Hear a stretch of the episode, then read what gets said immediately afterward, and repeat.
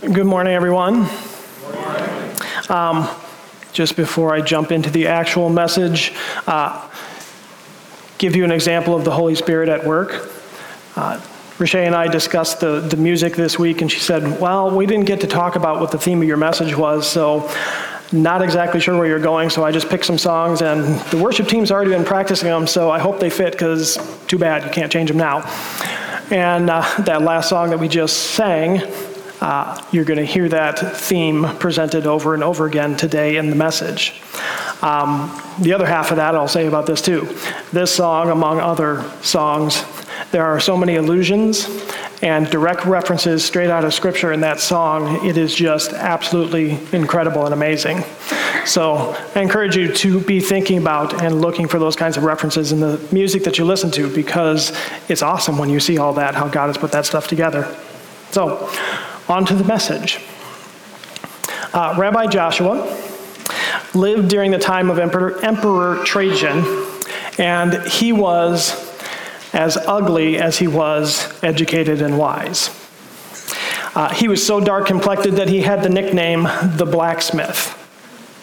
Children used to actually chase him around town, yet his wisdom made him a regular visitor to the emperor, because the emperor wanted to understand and have uh, better uh, advice than what he was getting. Now, during one of his visits to the emperor, the emperor's daughter laughed at Rabbi Joshua uh, because of his unpleasant appearance. And he said, "Rabbi, how can such great wisdom that you have be contained in such an ugly container?" Well, to answer this, Rabbi Joshua asked her a question. He said, "Princess, in what type of vessels does your imperial father keep his wine?" And she replied, "Well, in earthen jars." And he said, "Well, common folks keep their wine in earthen jars. Do you really think that that's befitting someone of your, your father's stature, someone of royal blood?" And she immediately turned and told the servants, "Put the wine in the gold and the silver jars and store it in those." Well, sure enough, when you store wine in metal containers like that, it doesn't come out so well. And when the wine got to the table, it was sour. And so she turned back and ran to Rabbi Joshua and she said, "What is this? Why did you give me such bad advice over what to do about this wine?" And he said, "Princess, you've learned an incredibly simple lesson today. Wine is best kept in common vessels, and so is wisdom." And the princess never made fun of Rabbi Joshua for his appearance again. Now, last month, we began a series, if you want to call it that, which is a monthly series at the end of the month, uh, on the concept and the topic of reverent surrender. And in this series, we are looking at a variety of different object lessons that we find in Scripture.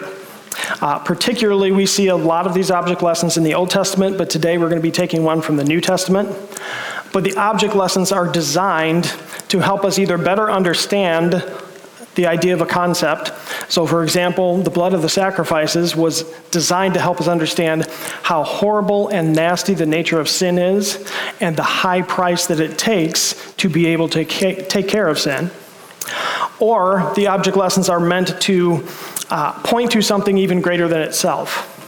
So, for example, again, the sacrifices were designed, or excuse me, back, let me back up. The, uh, the sacrifice at the Passover in the Old Testament, when they put the blood on the doorframe, is meant to help us see and understand that they were protected from the judgment that was coming.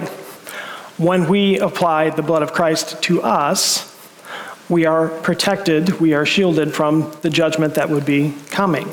So we see something greater in some of the other object lessons.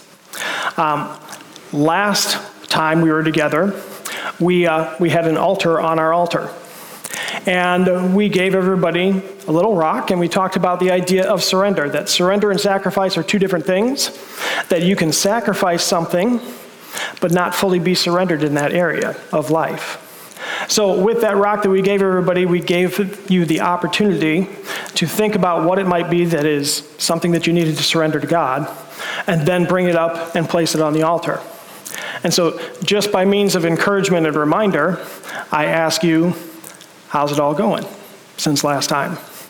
Are you still reminding yourself to keep that area surrendered before God? So this morning, we are going to learn a similar lesson that the princess did. Common, overlooked, sometimes even weak objects hold the greatest treasure. God's power is made obvious through man's commonness because, uh, because we are overlooked and sometimes because we are weak. When we surrender to this reality that we are not strong enough, that is when God is able to really shine through us the most. So we're going to be in Second Corinthians chapter four. Uh, we're going to read verses seven through twelve, but we're going to concentrate on verses seven through nine. So Second Corinthians chapter four, beginning with verse seven. We have this treasure in jars of clay to show that this all-surpassing power is from God and not from us. We are hard-pressed on every side, but not crushed. Perplexed, but not in despair. Persecuted, but not abandoned. Struck down, but not destroyed. We always carry around in our bodies the death of Jesus, so that the life of Jesus may also be revealed in our body. For we who are alive and always being given over to death for Jesus' sake, so that his life may be revealed in our mortal bodies. So then death is at work in us, but life is at work in you. So this morning I want to see, I want us to see four things about the jars of clay. Uh, we are going to look at the humility of the jars of clay, the weakness of the jars of clay, the victories of the jars of clay, and then the glories of the jars of clay. So let me give you a brief setup. And this is something I always want you to remember. Okay. Did you hear those significant words? I always want you to remember. Whenever a pastor drops into the middle of a book of the Bible, the pastor should be taking the time to help explain a few things about what is taking place. I'll give you an example. How many of you know what the two-minute rule is? Anybody? I learned this early on in life. Um, two-minute rule is this. Maybe we have a different definition, I don't know, but I learned this early on in ministry. When you enter a conversation, you wait at least two minutes before you say anything. The reason being is because sometimes you need to understand the context of what's taking place in that conversation before you can say something intelligent in that conversation. So I'm just going to guess that some of you may have been one of those people that entered into a conversation and said something a little too early and everybody wound up laughing at you because you're like, what are, what are we talking about here? Because you didn't understand the context. And so what's happening here is we are about to drop into this conversation in Second Corinthians chapter four, uh, which means we got to do a little bit of explanation. So um, quick tip for when you drop into a book of the Bible. If you're wanting to understand what's being said, read the chapters before it, read the chapters after it. That's quick tip number one. Quick tip number two, if you have a study Bible, there are some parts of the study Bible that always get ignored. And one of those parts is the uh, opening part right before the book. They give you a summary of what the book is about. Take some time and read that because it gives you some context. Those are things that we can do to understand Scripture better. But what is happening in these verses and in this book is Paul is actually defending himself against the Corinthians. They think that Paul is supposed to be some sort of like super apostle. Uh, and they look at Paul and they go, you do not look like a super apostle. How can we take the gospel seriously when it comes in such a plain brown wrapping package thing, okay? We expect something as glorious as the gospel to come to us in some sort of a glorious manner, not in this little guy, okay? Now, uh, various parts of Scripture bear this thing out. Paul was probably not a whole lot to look at. Um, if you had been beaten the number of times that Paul had been beaten, you probably wouldn't be a lot to look at either. Uh, Paul lived a rather common life. he was a tent maker. So when he would go into a town, he would actually set up shop and he would work at making tents. And he did this so that he wouldn't be a burden on any particular church when he would enter the town. So he'd work on tents during the day, and then he would be spreading the gospel at other times when he was not working. Chances are Paul did not see very well. Galatians chapter six, he says this, "See what large letters I write to you with in my own hand." It was common practice for them to have someone else basically be the scribe for what they were saying about a book or a letter that they were writing. And so Paul's saying, hey, look, I grabbed the pen from them and I'm writing, and see what big letters I have to write in. So he probably didn't see very well. I'm going to guess that Paul's clothes were probably pretty simple and common. He is not the kind of guy who's going to be sporting the latest toga from Milan, okay? Basically, he is getting picked on for all kinds of things about his appearance, about his physical weaknesses, about how he gets picked on about the gospel, and why are we getting the gospel from somebody like you? It's a glorious thing. We should be getting it somewhere else. And Paul's basic message to these people, the ones who are trying to pick on him, is this: we have this treasure in jars of clay. This treasure, the gospel, the glorious light of God's uh, of God is all wrapped up in this frail, simple, unassuming body that God has given to us. The reason that we have such great treasure is just um, in such simple containers, I'm sorry, is to make sure that the glory goes to God. It should never be about the container itself. It should always be about the treasure, the gospel of God and God himself. So, back to our very first thing. We're going to consider the humility of the jars of clay, which comes out of verse seven. When it comes to the humility of the jars of clay, they're simple. In fact, the jars of clay that Paul had in mind are probably something that looks very similar to this. If you've never seen one of these, this is just a simple little oil lamp, but it's made out of clay. Um, these clay jars are not particularly ornate, uh, as like the other vessels that the princess was worried about in the story. In the case of the wine, the wine wound up going sour because of putting it in those ornate vessels.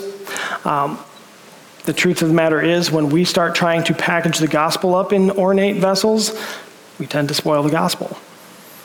So when we are more concerned with the packaging that the gospel comes in, rather than the gospel itself, something is seriously wrong with us. And while it is true of some, I won't say all churches, that are on the larger end, on the more contemporary end of the scale, sometimes their focus gets off of the gospel and more onto the packaging of the gospel. And that is where they lose sight of things. Um, and they need to be brought back to stopping to look at the bells and whistles and starting to look and remember that the gospel is there. But the jars of clay that Paul is talking about would uh, disguise the fact that there is something valuable inside. So the reason would be to emphasize what that valuable thing was, what was contained.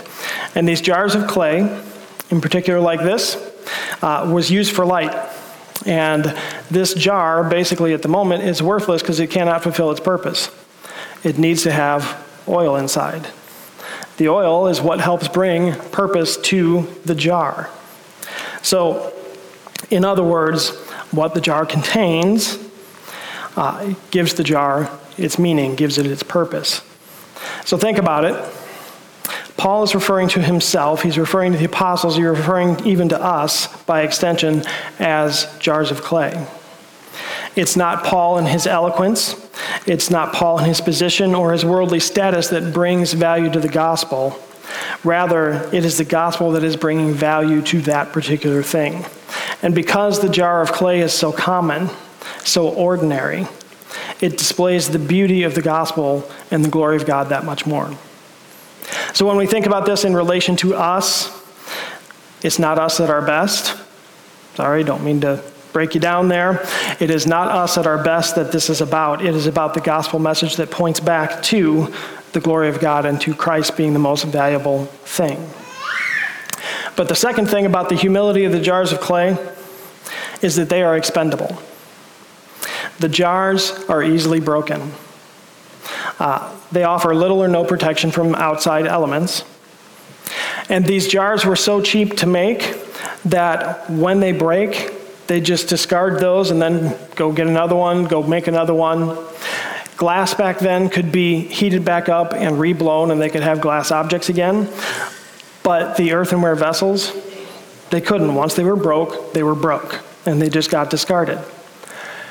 Now, I don't want you to take this illustration too far, because this does not mean that when we are broken, God just gets rid of us and moves along. That's not what we're talking about. But what it should do for us is put us back in our place. That the importance is not about the vessel, it's not about us. The importance, again, goes back to the gospel message itself. When we get the idea in our heads that we are, mo- uh, excuse me, that we accomplish this or that, Uh, and forget that it is God that lives in us and that is at work in us accomplishing all of those things, we have overblown our own importance. And perhaps worst, when we begin to think that God needs us. Now, I'm going to tell you something very significant. God does not need us. God chooses us. And there's a world of difference. Because God chooses us, not because he needs us, but because he chooses us, that is what gives us value. And our value actually runs off the charts because it is God's choice about us. So first, we've got the humility of the jars of clay, but second, we have the weakness of the jars of clay. And it comes from verses eight and nine.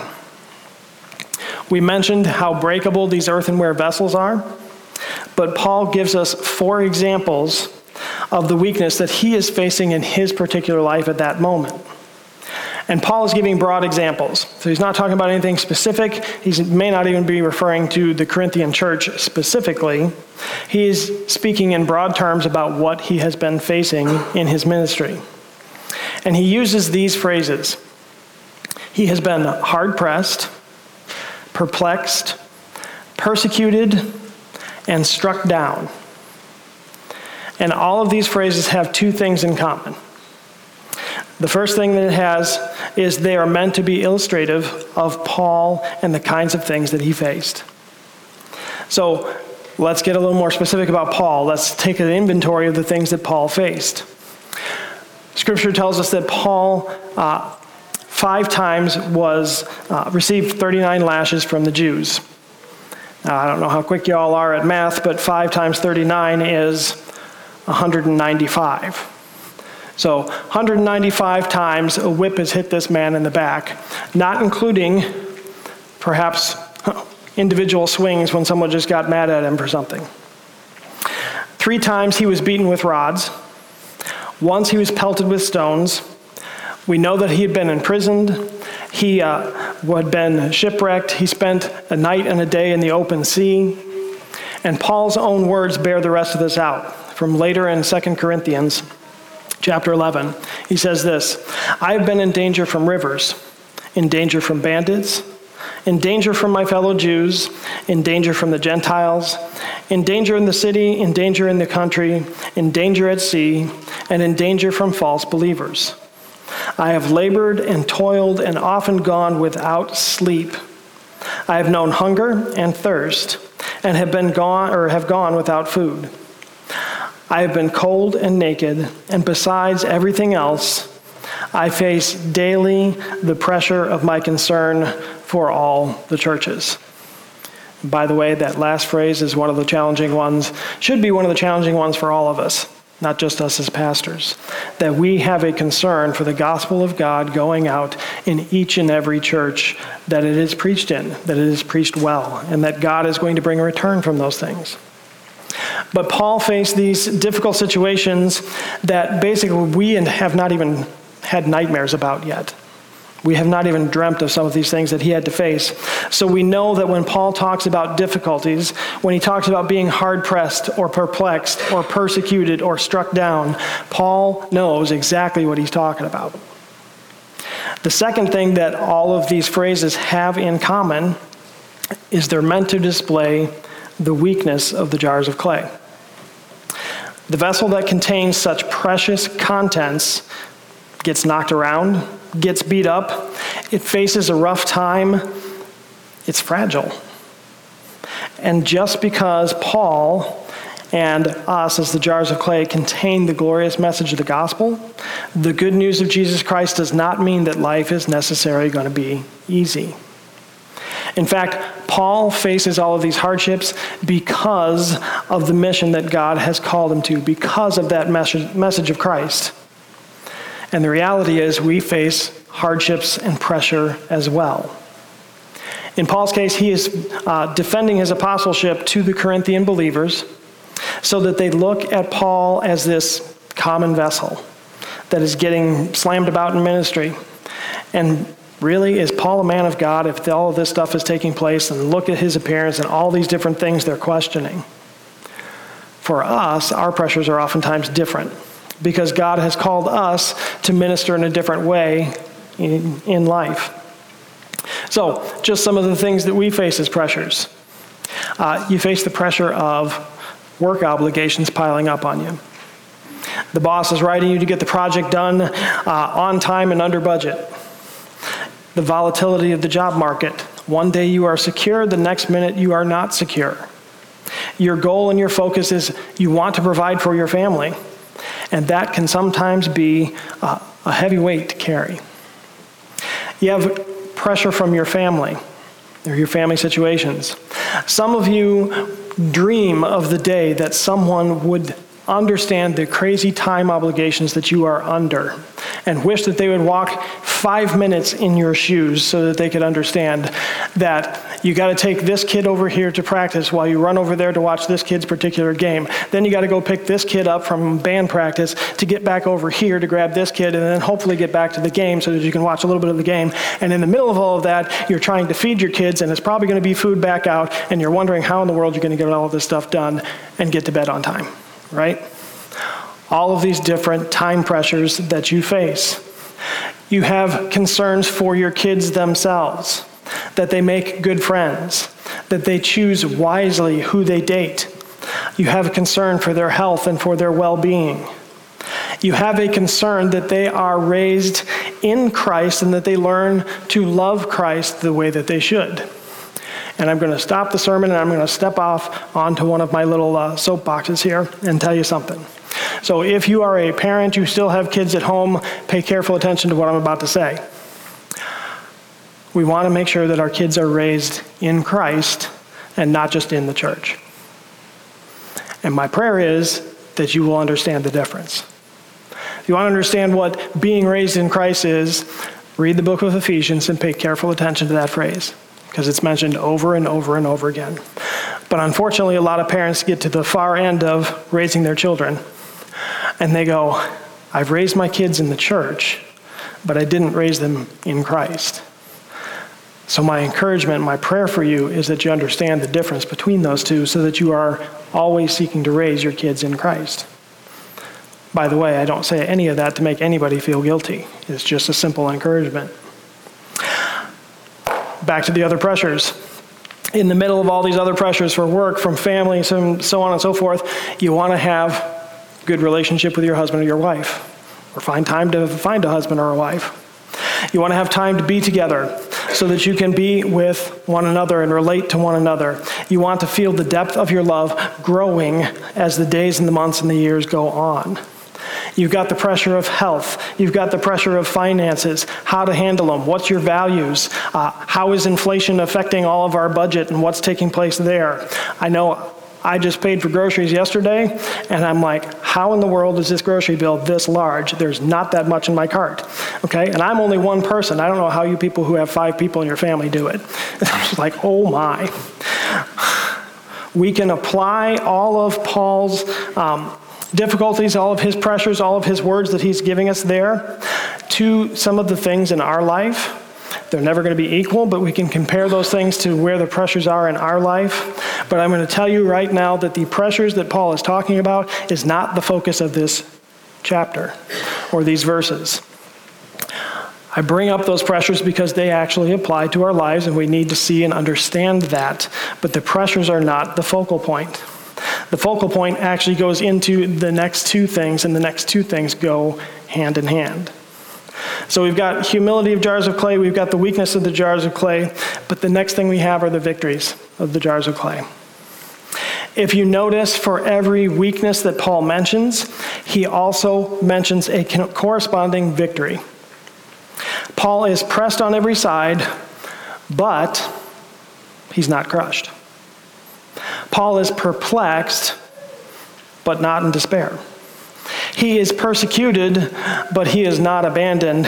He is struck down, but he is not destroyed.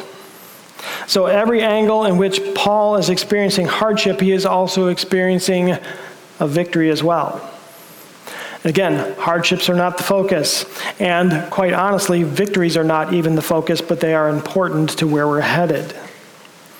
But too often we focus on hardships of life, uh, and we sometimes fail to look at the victories of life. Where are the things that you see the, fro- of, um, the fruits of your labor? You're working hard on your family life.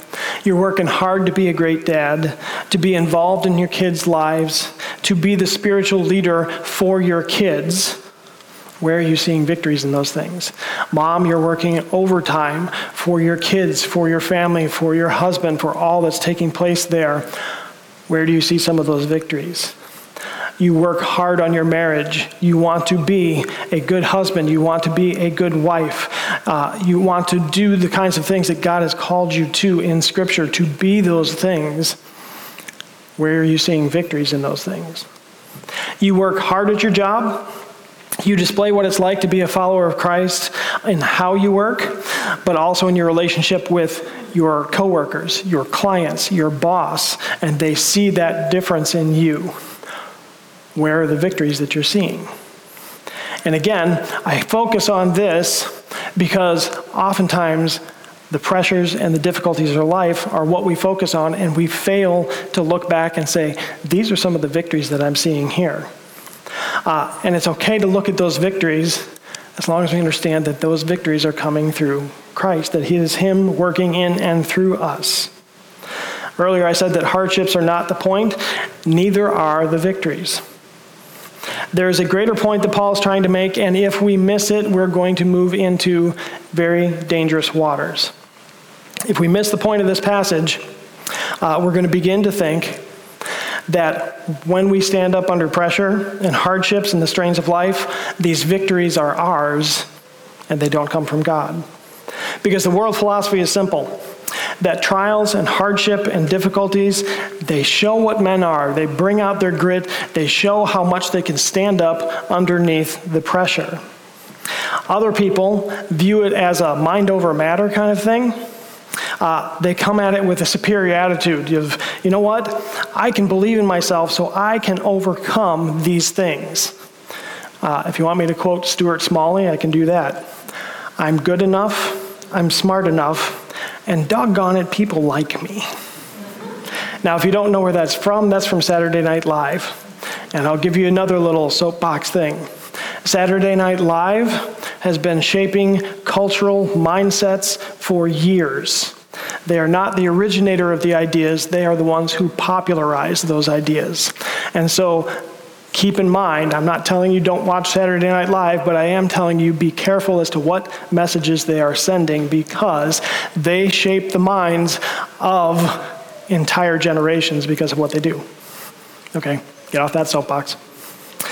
Final piece of this puzzle, and the point that Paul is trying to make, bring us to hope. We've got the humility of the jars of clay, we've got the weakness of the jars of clay, the victories. Finally, we've got the glory of the jars of clay. And I want you to look again at verse seven. We have this treasure in jars of clay to, by the way, I want to camp out on that word to. That is a purpose word. He is giving us why we have this treasure in jars of clay. We have this treasure in jars of clay to show the all-surpassing power is from God and is not from us. So we're hard-pressed. We're not crushed. Why? Because of the treasure that is in us. We're perplexed, but we're not in despair. Why? because of the treasure that is in us. We're persecuted, but we're not abandoned. Why? Because of the treasure that is in us. You know where I'm going for the last one? We're struck down, but we're not destroyed. You can say it with me. Why? Because of the treasure that is in us. This treasure that is mentioned, it's debated actually to what it is. Some people want to say that it is uh, from verse six, where it says, the light of the knowledge of God's glory. Some people say that it goes back further in the book of Second Corinthians. Some people even say it's First and Second Corinthians all put together.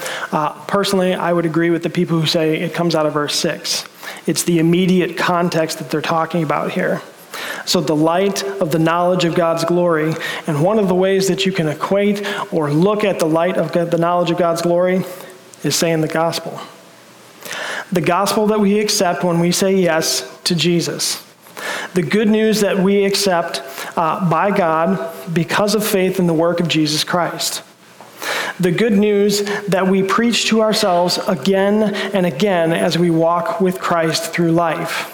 Because the gospel is not just the place where you enter into the Christian faith. The gospel is the thing that helps sustain you as you walk with Christ through the years. Before we come to Christ, we understand that Jesus died on the cross for our sins, that he is the only way to receive forgiveness, and when we put our faith and trust in him, we are entering into heaven.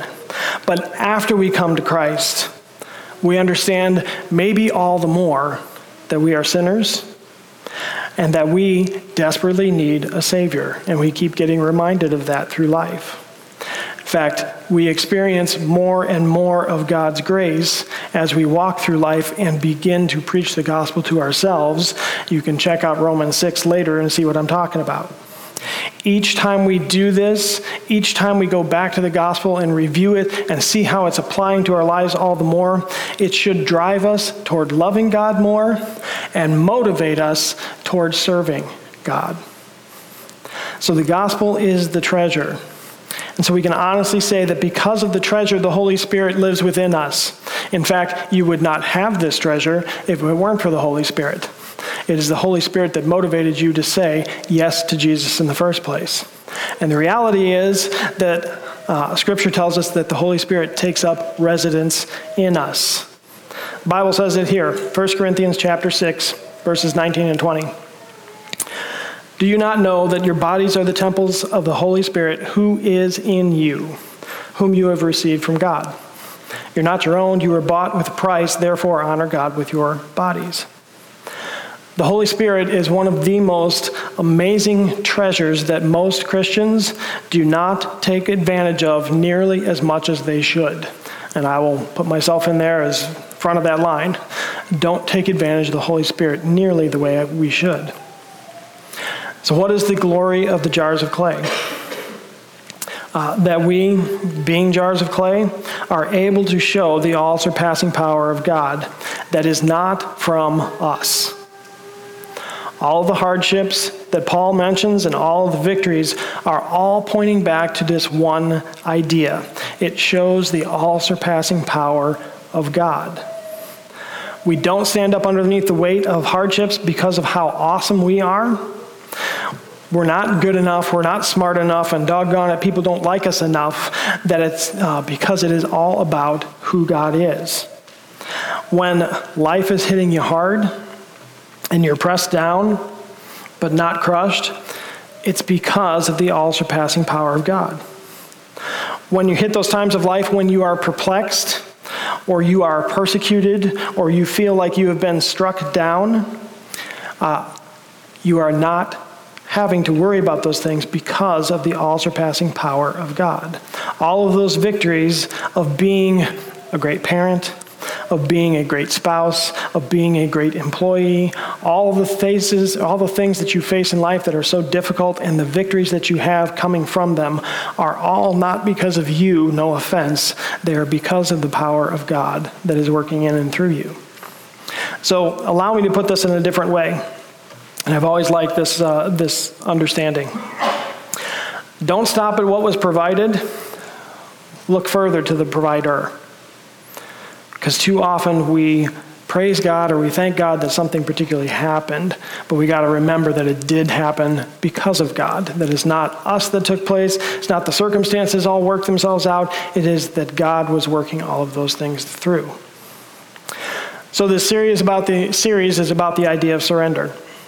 And this passage is really a great picture of surrender. We, as jars of clay, are common, ordinary vessels, but it's not about us as the jars of clay. It's not about our victories. It is about Christ. We need to surrender this view or this perspective that we may have, that we hold on to life and we say, you know what, I did that. That was me. Because it's not us. It is God working through us by the knowledge of the glory of God. That is what sustained Paul. That is what Paul is trying to get across.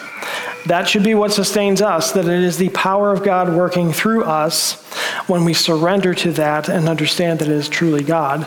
That is where things grow. That is where things take off. Just as Rabbi Joshua, from the beginning, uh, acknowledged that the treasure uh, is the greater thing than the vessel, we need to acknowledge that too. That the treasure that we hold, the gospel, understanding that it is all about the all-surpassing power of God, that is what it's about. And it is not about us, it is about Him. So let's pray. Father in heaven, thank you for uh, for this morning. Thank you for the realities that we face um, in your word and how you um, help us come face to face with these things, that help bring humility, help bring uh, surrender to you. Father, as we um, just co- contemplate this particular object lesson that you've given to us, of these jars of clay, of how they hold up under some of the difficulties of life, but they hold up because of you. Lord, we pray that we would be thinking through those things in our own life. Lord, we pray that we wouldn't be walking out the doors going, oh, that was wonderful, but then forgetting all about it, forgetting uh, to put this into um, action when we go into the world, of recognizing the fact that things are from you. Lord, help us keep that forefront in our minds. In Jesus' name, amen.